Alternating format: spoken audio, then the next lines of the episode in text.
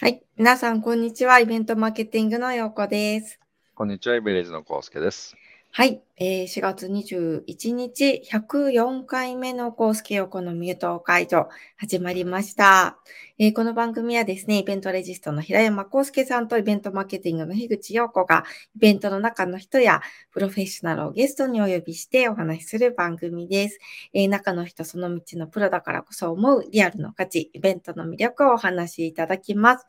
ということで、えー始まりました。えー104回目になりましたけれども、えー今日も張り切っていきたいと 思います。はい。えーね、中の人というふうに言っていますけど、まあ、裏の人といいますかですね、イベントの裏話なんかを、あのー伺っているんですけれど、今日は、えーちょっと変わったですね、イベントでもだんだんと、えー新しい技術でですね、えー進行していったりとかすることも、あの、増えてきたりして、そんな、えっ、と、VTuber の中の人をお呼びしておりますので、えーちょっと中のですね、ちょっと聞けなかったいろんなことを聞きたいなというふうに。そういえば、この間の僕らのバックステージもバーチャルアシスタントいましたもんね。ああ、そうでしたね。あのー感謝とかですね、いろいろと、うんあの、カンペ出していただいたりしてですね、楽しく進めましたけれども、なんか、えーちょっとイベントの B2C だけじゃなくて B2B の世界にもそういった VTuber 登場していますということで、ちょっとお話を伺ってみたいと思います。改めて、えー本日のゲストをご紹介したいと思います。えー本日のゲストはですね、株式会社 DFITS、えー代表取締役、えー社長の斉藤大一さんです。よろしくお願いします。斉藤です。はよろしくお願いし斉ます。藤さん、今日はよろしくお願いいたします。よろしくお願いします。中の人なので、えー中の人です VTuber としてではなく、えー はい生身で出ていただいております。は。はいい。なかなか、なかなかない貴重な機会です。なかなか VTuber の中の見れないです。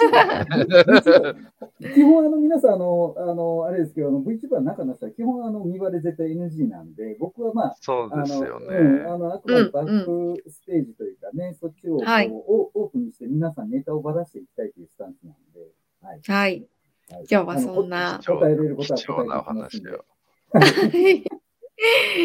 よろしくお願いいたします。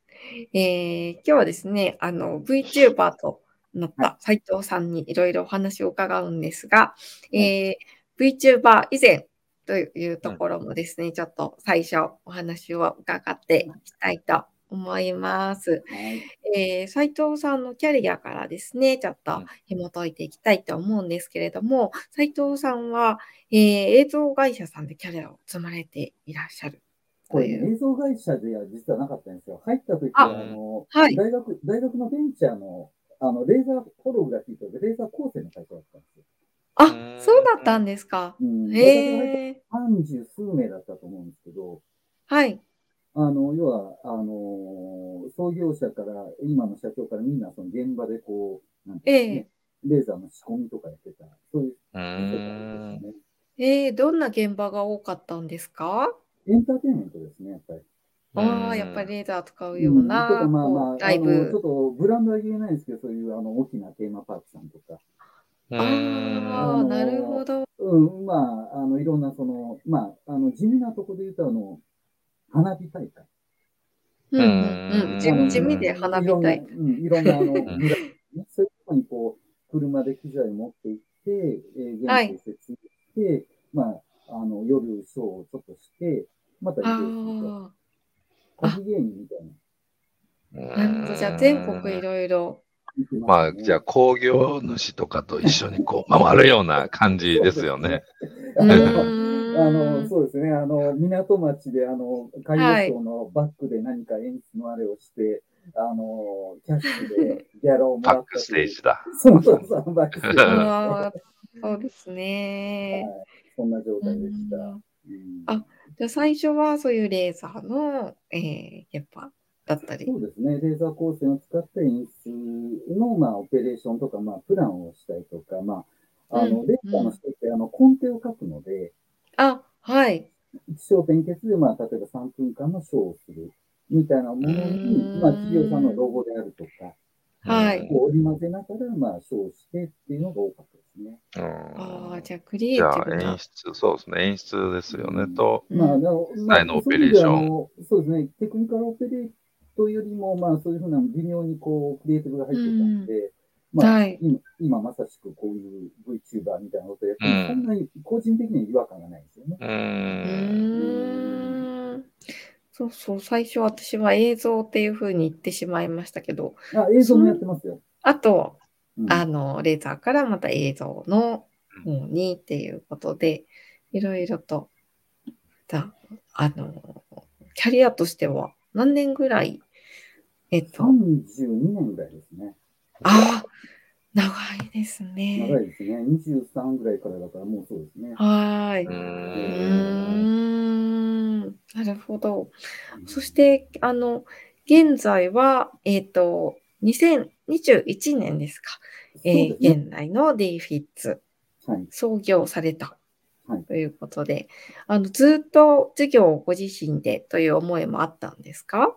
いや、あのーやっぱりコロナ禍で、はい。あの、まあ、いろんな、まあ、その会社さんの、その、やっぱりその、再編って言ったら変ですけどね。ううん。んあの、僕が前言ったレイさんも、要は、あの、なんていうんですかね、やはりあの、コロナ直撃だと、やっぱり先が見えないタイミングだったうので、ん。で、その中で僕はちょっと新しい、その、マイスという部署を、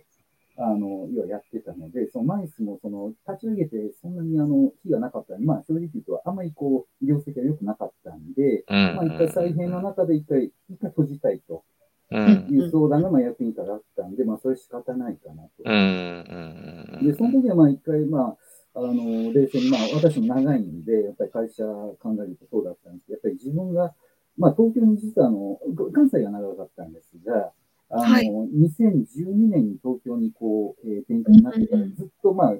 実はマイスばっかりやってたんですよ。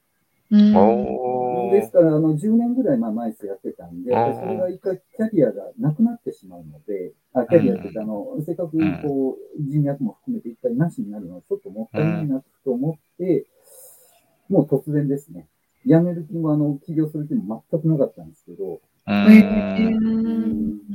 ある日突然こう、思いついちゃいましたね。はい。じゃあなんか動画を発信するとかっていう活動とかそういうものも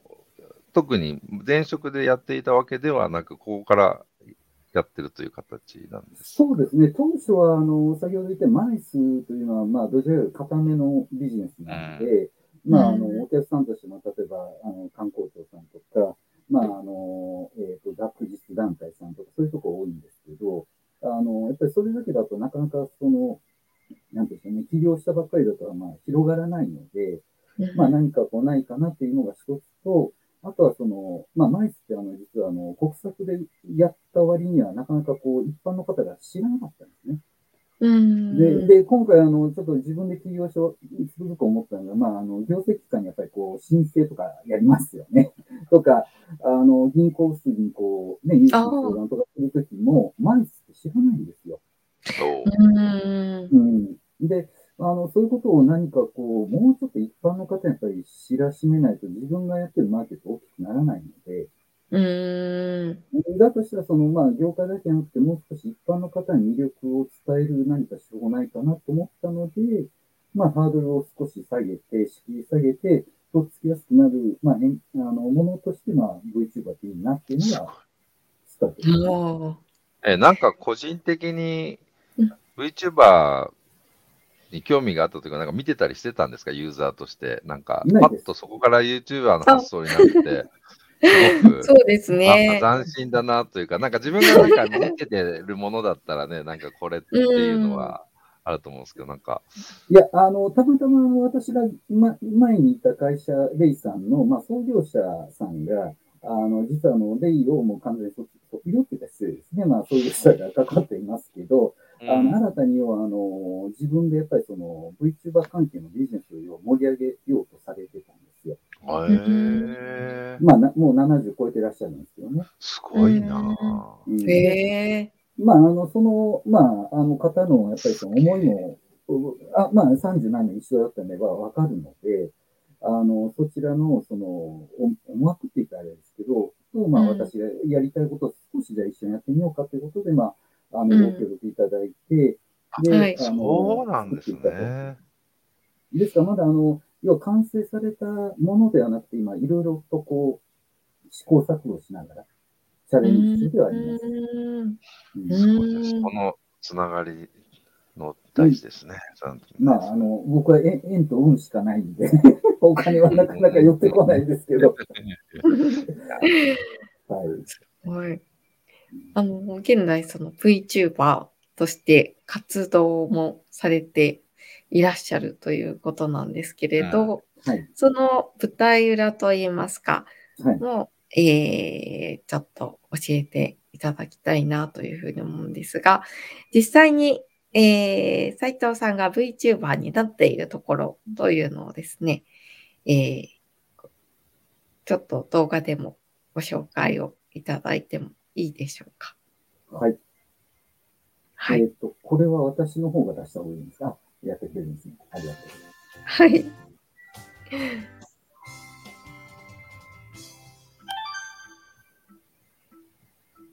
まず、えっ、と、このキャラクター、わた私です、これが。はい。うん。まずデザインを作りますね。で、あの、に、自分自身の実際の体の、その、動かす、なんて、比率合わせた方が、よりスムーズに動くので、ああのデデザインをその、まあ、あはい。の、作る前にかなりその、ポイント、比率ですよね。を、あの、デザイナーに渡して作ってもらいまでまずデザインを決あ、めて、おーまず自分がモデルになって、す。そうです、そうおーです。一緒にはい。うん、ただ、メガネをちょっとかけてみてて、こう、デザイナーさんがね、うんで意外とこのデデザインを作るのはやっぱりその好みがあるんで時間かかったんですけど、の反面ですシュッとした。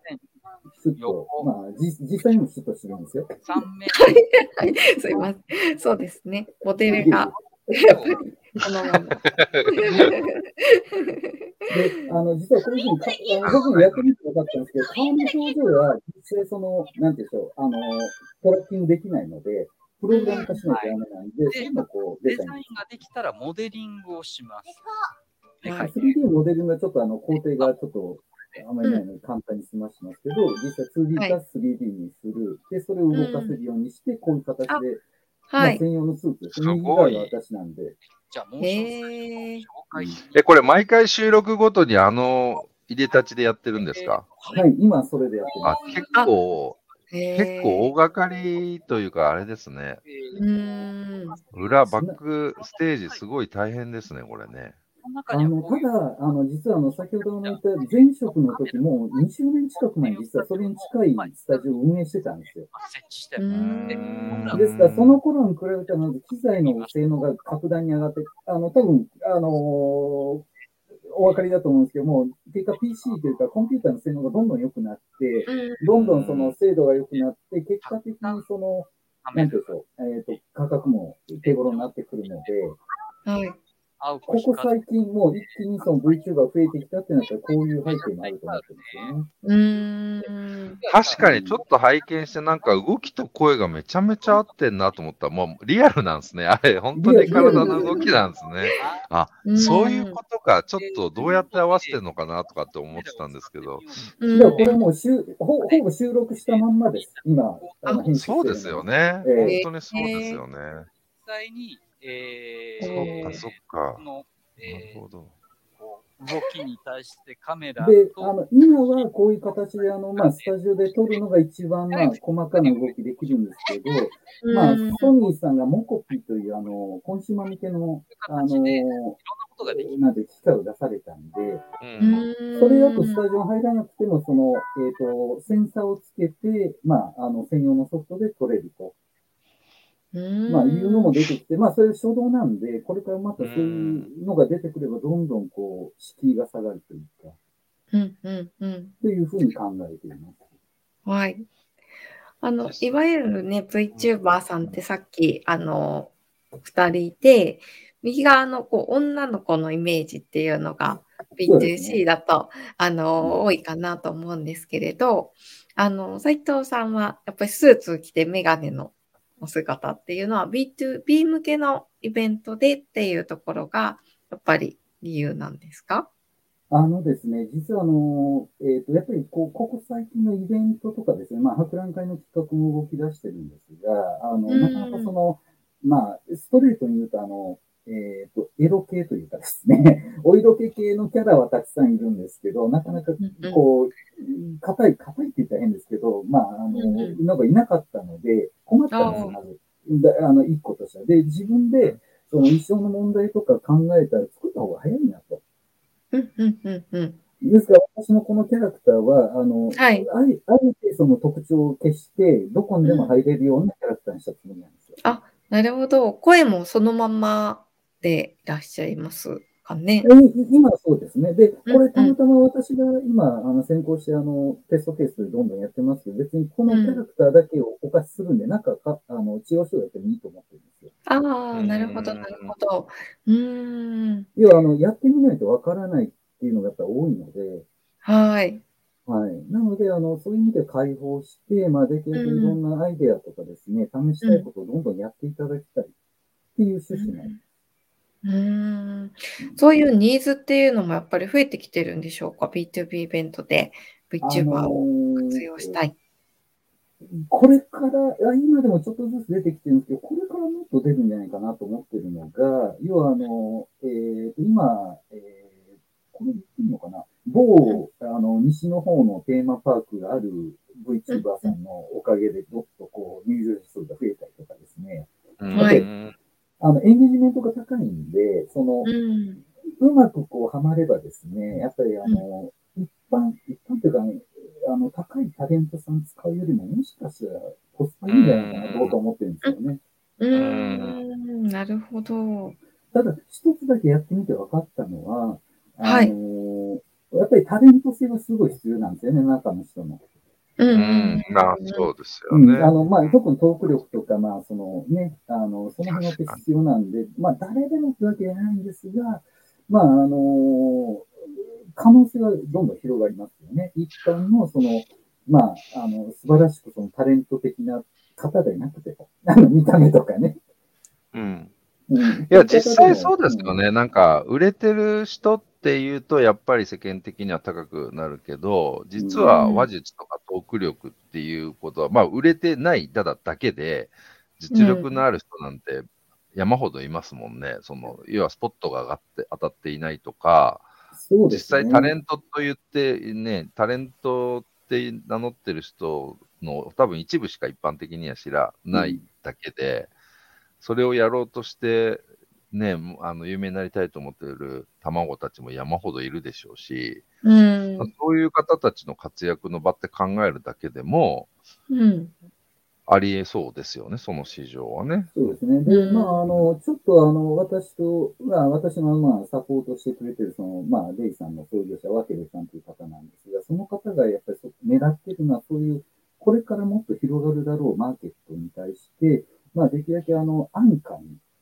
あの、やれる機会を提供しようとされて、まあ、あの、スタジオを、あの、日曜日に開放されてるんですよね。割と安価に。おーいへえ。じゃあ、はいこう、体験しにも行ける。いけますし、まあ、あの、例えば、あの、これは、えっ、と、ちょっと語弊があるかもしれないけど、ああいう設備を例えば1日借りたらやっぱり、下手したら100万近くかかる、えーみたいなことがちょっと前まであったんですが、それでもまあ一般の方は難しいので、その日曜日限定で、まあ、えっ、と、1時間の、えー打ち合わせ、3時間の収録で、えっ、と、E 社もつけて、えースタジオの利用料と、あと、実は構成作家と台本もつけて、すごい。あの、ディレクターも入れて、えーじゃあもうそれだけあればもうデビューできちゃいますね。デビューできちゃううとん。あ、まあもちろんそのうん一番最初のその自分のキャラクターを作るっていうところはちょっとハードルありますけどね。うん。うん。ああ、なるほど、なるほど。ただまあそれもあの、今あの、ここなら、ここならとか、ああいうふうに、ああ、個はい人個人の。やり取りをされてる中では、まああの、どんどんどんどんそういうふうに、あの、安価に、まあ、とりあえず作ることはできるので、うんまあどんハードルが下がってますよね。うそうですよね。んで、ただそれ今 B2C、あ、B2C というか C2C だったんで、これが 2B になって少しあの、なんていうんでしょう、やっぱりクオリティのコントロールであるとか、納期の問題とか、対応力とか、みたいなものが出て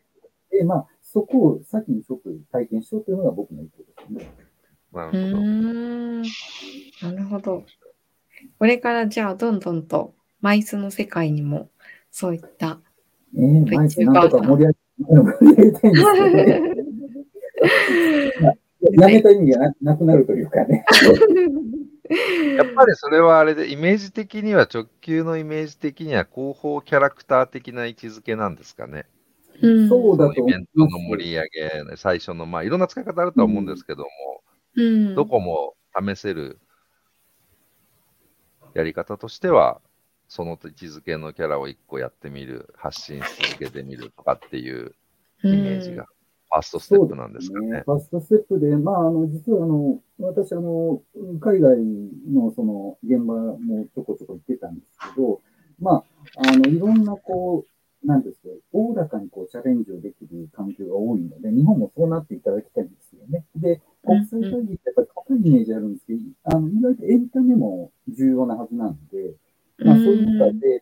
ばアワードの、あの、表彰、アワード、表彰式とかあるんですけど、はい。ステージで、えっ、と、リアルに来てるお客さんと海外の受賞者とバーチャルキャラクター、うんステージ上ではミックスされるとかね。ああ、なるほど。ううんんうんうんで、まあ、実は、あの、そういうことも含めて、あの、東京都さんの方の、まあ、次世代マイスのガイドラインというのも一応採択はされたので、まあ、なんとかやってみたいなと今思っています。えうんどんどんと新しいこうデジタル導入だったりとかがマイスの世界の方にもそうですね。あの多分イ、イベントもそうなんですけど、あの、いや、対面にどんどん今戻っていってるし、まあ、多分対面のやっぱり価値が前より上がったと思うので、これからイベントっていうのはもちろん対面は、あの、もっと盛り上がると思うんですけど、やっぱり、とはいえ一部、あの、オンラインは残るだろうと。で、うんハイブリッドのその比率は変わるけど、ハイブリッドの価値がちょっと、あの、また少し違うところに、あの、価値が出てくるので、そうなった時に、まあ、リアルに参加されてる方も、オンラインで参加されてる方も、要は、えー参加満足度を上げなければいけないと思ってるんですよ。うんで、たまたまそのバーチャルっていうのは、あの、バーチャルキャラクターっていうのは、その両方に対しては効果的かなと。うんつなぐあ橋渡しそうですね。いいなあの、ググレーゾーンって言ったらいいんですけどね。あの、あの、まさしく教会でこう活動するようなものなんで、うんバーチャルの中でもいいんですけど、やっぱり先ほど言ったように、リアルで今、あの、これご存知かどうかわかんないですけど、あの、あの、すごく今、あの、活況を呈してる、あの、VTuber さんの塊の会社さんは、リアルです。コンサートされてますからね、もああそうですよう。ねメッセとかで。うんうで、あの、しえっ、と、参加者というか、お客さんの消費額は多分2、3万のはずですよ、あれ。ううんグッグんッズとか参加費とか、もろもろ入れると。うんうんそれぐらい盛り上がっているんですね盛り上がって。ますよね。多分企業の、まあ、初見で企業の VTuber 活動、あ VTuber 活用というふうな視点で言うと、まあ、いろんな想像される中で、例えば、まあ、さっきいくつか例を出されたような、その、実際にこう盛り上げて事例みたいな、あのっていうのは、どっちのパターンがイメージしたらいいんですか？まあ、どっちもあり得ると思うんですけど、例えばまあ、一から立ち上げるって話と、で、さっき言ったそういう有名、もうそれだともうタレントブッキングと一緒なのかもしれないけど、逆に有名 VTuber の起用っていう方向性と、それは、あの、まあ、どっちもやりようっていうことなんですかね。どっちの方を今お話しされてるメインの。私はやっぱりあの、えっ、と、どちらかというと、まあ、あの、既存の有名な方を使うっていうパターンはもうまさしくおっしゃる通りで、タレント企業と一緒なので、で、超売れっ子の VTuber さん、下手したらタレントさんよりも高いので、ですよね。今そうなってますよね。だだって、僕もびっくりしたんですけど、あの、あの、あれですよ、自分でライブやったら、そのおしめりだけで一晩で何百万稼ぐわけですからね。へで、え。年収で要は1を超えるわけですからね。うーん。まあ、あの、ね、C、CM の CM で300なんか変みたいなもんですよね、下手したら。そうですよね。そうですよね。となれば、あの、どちらかというと、先ほど言ったように、まあ、あの、僕は実はイメージしたのは、自治体さんにしても団体にしても、比較的自分のキャラクターになってますよね。うん。例えば、着ぐるみでもそうだと思うんですけど、うん。うん。まあ、それを例えば二次加工、え三次加工するだけでなくて、例えば 3D キャラクター化して、ネットの中でも、まあ、使っていくとかね。うん。みたいなこともできるなと。だからもちろんその、えっ、と、民間の企業さんだけじゃなくて、僕の、あの、イメージとしてはやっぱりその自治体レベルさんとか、まあ東京都さんもそうですけど、あの、やっぱりその、モデルを作られたらいいんじゃないかなうんうんで、うん。その時にまあ今あの、えーすみません、僕はどっちかそっちを掘ってるんで、マイスっていうのは今実は国としてもやっぱり、あの、インバウンド復活してきたんですけど、インバウンドはもちろん、あの、どんどん復活すればいいんですけど、やっぱり消費額上げたいんですよね、一人単一人やったもの。うん。あの、で、一応マイス系、まあ、あの、MIC でそれぞれあの微妙に違うんですけど、やっぱり1.3倍、1.5倍とか、要は高いんですよ、消費額が。で、要はどんどん誘致したいわけですよね。でも誘致するときに、あの、やはり、あの、まあ、いろんな PR 手法があっていいと思うんですよね。うん。うん。海外に向けてもそうですし、その、まあ、地域の特色を出しては誘致するわけですから。うん。そういう時のアイコンとしては非常にあの、まあ、あの、親和性が高いと僕は思ってう。うんん。うん。ですね。まあ、あの、実際にマイスっていうのが、まだまだ浸透してないっていうところも課題に思っていらっしゃって、それを VTuber でっていうような広報活動もされていらっしゃいますけど、まあ今後、あの、マイスっていうのの需要だったりですとか、あの、一般の都市の方、あの、への認知だったりですとか、それに対しては、あの、今後、どういうふうな、えー形で参入されたりですね、えー VTuber 以外にもいろいろと、えー活動されていらっしゃると思うんですけれど、どんなところがこう課題で、えー進めていらっしいこうというふうに思われていらっしゃいますか？はい。あの、やはりあの、なんていうんでしょうね、イベント、私もどちらかというとイベント畑が長いんですが、どうしてもその、例えばマイスの中で、まあ、MI っていうのは、まあ、ミーティング、えー、あと、えー、えーっと、まあ、インセン放送旅行ですよね。ですとか、はい。でも、えっ、と、一応今 C に、えー、ちょっと、えー、限定してお話をすると、こまあ、国際会議と言ったらいいと思うんですよね。で、これは実はあの、えー地方でも多分、あの、誘致可能だと思ってるんですよ。はい。何千人何万人来るような国際会議って実は世界の中、本当ちょっとの話なんですけど、う要はん。実際多いのはやっぱり300人とか500人規模の会議が多いわけですよね。うん。そういう、えー会議を誘致しても、まあ、すごい、あの、ちょっと失礼な言い方かもしれないけど、地方でも十分そのビジネスとして成り立つはずなんですよ。ただ、うん。えっ、と、そういう、えー例えば、えー主催者が、例えば地方でやろうと思った時に、それを受けるプロの、えー運営会社がうん。足ら足らなくなるはずなんですよ。まあ、今でももう足らなくなってきてるんですけど、はい。要は、あの、コンベンション専門の会社さんではなくて、イベントの、要は結果会社さんは、えーちょっとひねれば多分仕事としてできるはずなんですよね。うん。それは、まあ僕は要はイベント業界長いからそう感じてるんですけど、ただ課題は二つあって、一つが、あの、イベントよりもその、なんていうの、現金化するタームが長いんですよ。うん。あの、下手したら準備期間の要はあの3年とか、まあ3年ってかなり大きい会議ですけど、やっぱり1年とか。で、イベントやっぱり半年、短ければ2ヶ月は、あの、要は売り上げ立ちますけど、地方の会社さん、そこまで要は、あの、余裕がない会社さんが多い。ただ、この考えを、こう、まあ実はあの、えっ、と、感じたのは、まあ、私、あの、実はイベント業務管理士という協会の役員もやってるんですけど、やはりそこの、えっ、と、大体月に1回か、えーで、その各地域の状況をずっとコロナ禍で聞いてたんですよね。うん。で、その時にやっぱ思ったのは、まあ、東京とか都市部はまだ良かったんですけど、やっぱり地方に行けば、あの、やっぱり行政のイベント主なので、やっぱりあの、うんその、完全になくなってるとこ多かったんですよ。うん。で、その中でも比較的国際会議っていうのはもちろんその、えーオンラインになったりもするんですけど、中止があんまりなかったんですよ。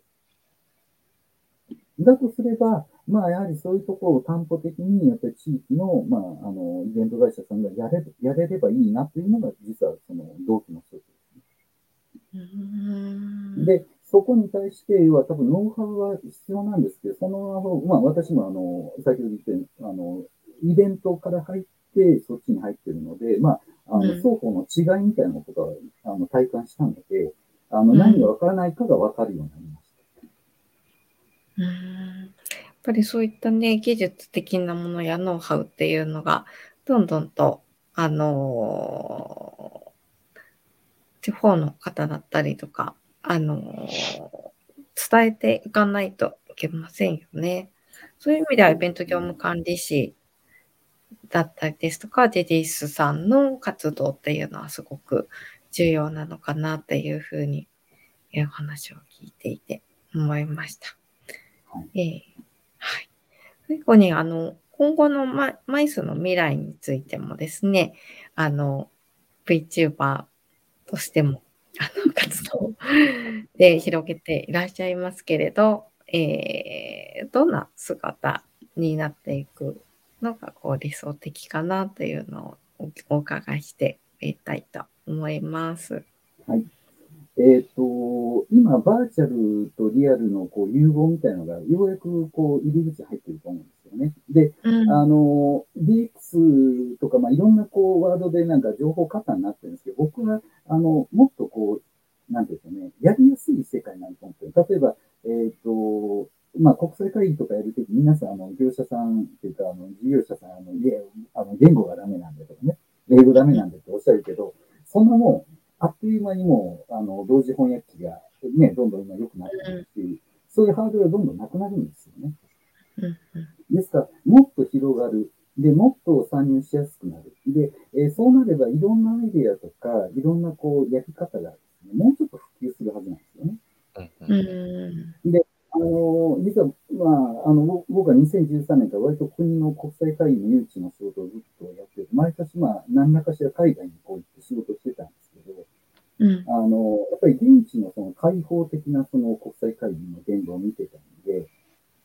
あの、日本もまあ、ぜひとももっとお、えーこう、なんですかね、おおらかな イベントになってもらいたいなと。うーん。こう、こう、ずーっと眉間にこうしわ寄せてやるんじゃなくて、はい。あの、やはり日本ってやっぱりあの、ちょっと、やっぱり、あの、ネガティブな言い方で、やっぱり少子、えー、高齢化して、まあ、人口も減っていきますから、やっぱり椅子型っていうところにリーチはかけとかないとまずいと思ってるんですよね。うんうん。もちろんイベント畑なんで、イベントとしてその盛り上げたいこともあるんですけど、やっぱり、なんでしょうね、博覧会もそうですけど、だんだんだんだんやっぱりちょっとおとなしくなるはずなんですよ。で、そういう時に、拡大させれるマーケットどこだろうなと思った時には、マイスいいなと思ったんですよね。うーん。で、先ほど言ったように、あれは輸出型の産業なんで、捉え方を変えると。だから一石二鳥かなって今考えてますね。うーん。うんただまあ、あの、もともとね、あの、マイスでやってらっしゃってる、まあ、あの、大手旅行代理店さん、大手の、まあ、あの、コンベンション会社さんもいらっしゃるんで、まあ、そちらのビジネスを邪魔するつもりがないので、僕はちょっと違う角度、違うアプローチをしてるっていう状態ですね。うーん。なるほど。ちょっと、あのーいろんな形で枚数、あのー広がっていくことと、裾野がちょっとね、広くなっていくといいなというふうに思いましたし、あの、VTuber としてもまた、あの、参加されるところもですね、もしかしたらこう、増えていくんじゃないかなというのを今日感じました。あの、ぜひ、えー、斉藤さんの VTuber の番組もですね、そうですね。はい。ぜひ見ていただくと、えー、マイスの、えー、ことも解説していただいておりますので、はいえーぜひご覧になっていただきたいと思います。今日は、あのー VTuber の中のお話と、えーマイスの広がりについてお話を